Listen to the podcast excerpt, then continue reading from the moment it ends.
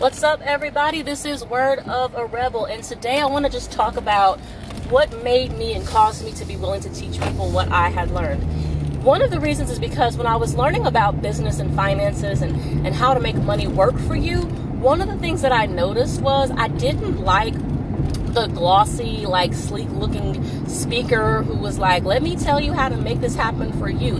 Because they didn't understand my path. They didn't know what I had gone through. They didn't know where I had come from you know, and their methods didn't necessarily apply in a broad way to most people. It was their thing, and they were all flash and blah, blah, blah. And while there is some knowledge to be gained from some people who have had that path, what I recognized is they can't tell me how to get to where they are. It's not possible. You can't tell me how to get to where you are by teaching me how to go from A to Z when you're A, your point A, was so much different from mine. Incredibly different. Right? That was one reason. And another reason was, um, you know, recognizing that I wanted to share my story, that I wanted to inspire other people because I got into so many conversations with people where they were saying, I just don't think that I can. Um, and I just refused to believe that that was true for myself, to, to, to believe that I couldn't grow wealth. Because when I look back historically, I recognize man, do y'all understand how many property owners existed in the early 1900s? I know a lot of time we talk about, you know, how um, black and brown communities um, were, were dealing with violent attacks from white oppressors in the early 1900s, but that wasn't the only ones. Like, I think, you know, when we need to talk about that history because we need to be honest about it and say that there was overt attempts at stopping the economic growth of black and brown people um, in several spaces. But we need to understand that that was not a universal experience. There, there are plenty of long-term black and brown communities still in existence today that began a long time ago. And in addition to that, there are several people who became homeowners and property owners you know, back then, going even back into the 1800s, who continue to pass on that generational wealth. And we do need to talk about those. We need to remember that because a lot of the time, what I hear, I hear a lot about the violence, and there's so much being said about the violence, but not enough about those who who persisted, you know, outside of that violence. The ones who who continued forward, the ones who got through the violence, and the ones who didn't deal with the violence because they were not detected and they continued to go forward. See, this is the thing. It makes it seem like all people of color were stopped from affluence.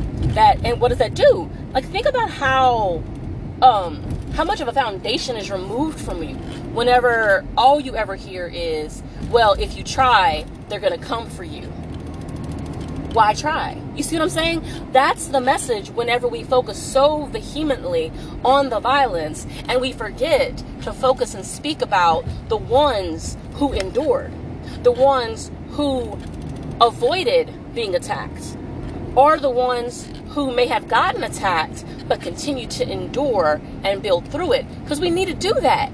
You need to feel like there's a way to get this shit done, right?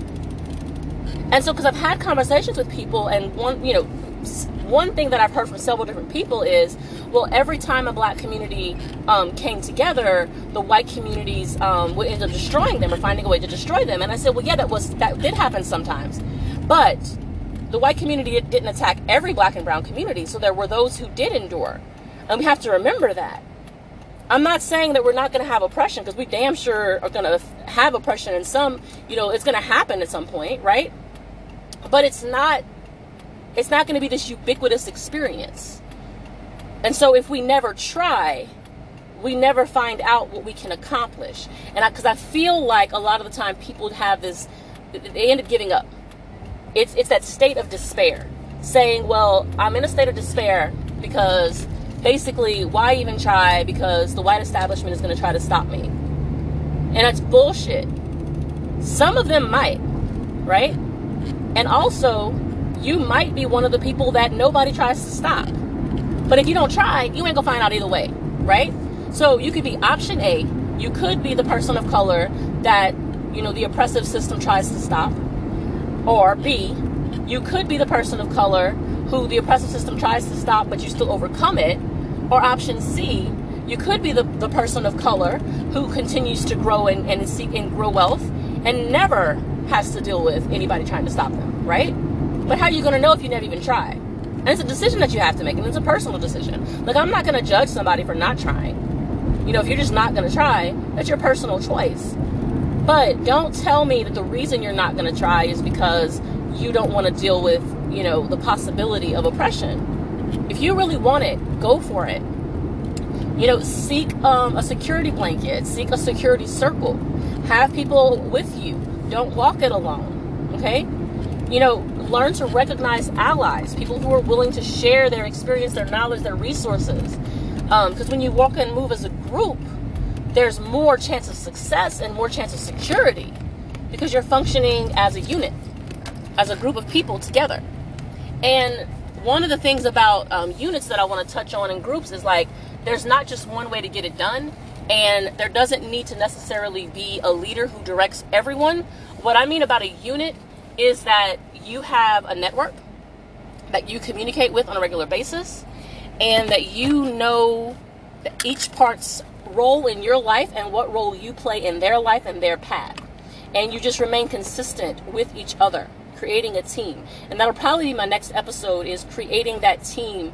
Um, but understanding that nobody on your team has to necessarily listen to you or give you the assistance in the way that you want it, right? and I'll explain more about that in the in the team episode. And like I said, I'll I'll, I'll record that one next. But what I want to impress is that the reason why I'm sharing my story and willing to teach these things is because we need to overcome that state of despair that some people fall into. And if you believe that you can build, you will build.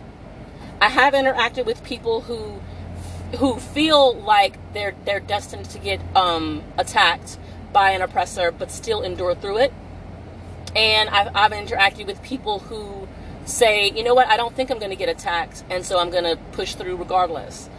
Both of those mindsets lead towards success. Whether you are fearful of an oppression or not, um, the fact that you're taking action leads toward success. And by sharing, you know, my story and the story of others is to show what that looks like. That despite the the oppressive hurdles in the way, enduring and building and getting beyond it and finding that stability. But also, like I mentioned at the beginning of this, is because the resources that are out there a lot of the time, those classes and books, they're being presented from people who don't understand your struggle. But at the same time, I do encourage you to seek out books from people who have also told their life story. One thing that I learned from um, the book written by John Hope Bryant was um, being willing to learn from another person's struggle, even if it wasn't your own. There are learning, even from those who didn't walk your exact path. But the reason why I say that I, I felt like I couldn't really learn as much from those people, it wasn't that I couldn't learn from them. I did learn from them. I did learn about money and how things work. But what I couldn't learn from them was how to move on my path from the beginning point, from the starting point. I had to get to where their point A was, right? So if you ever seen the image of the the three people in the United States and and the boxes, I don't know if you've ever seen that meme, and it basically shows that um like the three people are standing to look over this wall and one of them has no boxes one of them has one box and one of them has two boxes. And so of course the person with two boxes is easy it has an easier time seeing over that wall right? And seeing the vision on the other side and being able to get over. And it's it's a comparison of um, three people who were not economically uh, affluent trying to reach that that next goal that next step to get over that wall and it was just showing that you know some people's point A is different from yours. And so for me, I personally feel like I can learn from someone who started higher up than me, but first, I have to learn how to get from my point A to their point A. And then from there, I can learn from them. And so that's why I'm sharing my story because I want to show you guys what my point A looked like and how I got to where I am today and I am nowhere near the end of my path. I am continuing to grow and continuing to develop. I have so much more that I have to achieve, but I'm willing to teach what I have done so far. and I hope that it inspires someone else out there. As always, this is Word of a Rebel, and I am here for empowerment. Be sure to hit me up on Instagram, Facebook, Twitter, TikTok, and YouTube at Word of a Rebel. If you're interested in more of my financial growth information, please follow me and hit me up on revolutionrealestate.org. You can also email me, Jessica at revolutionrealestate.org. Talk to you guys soon.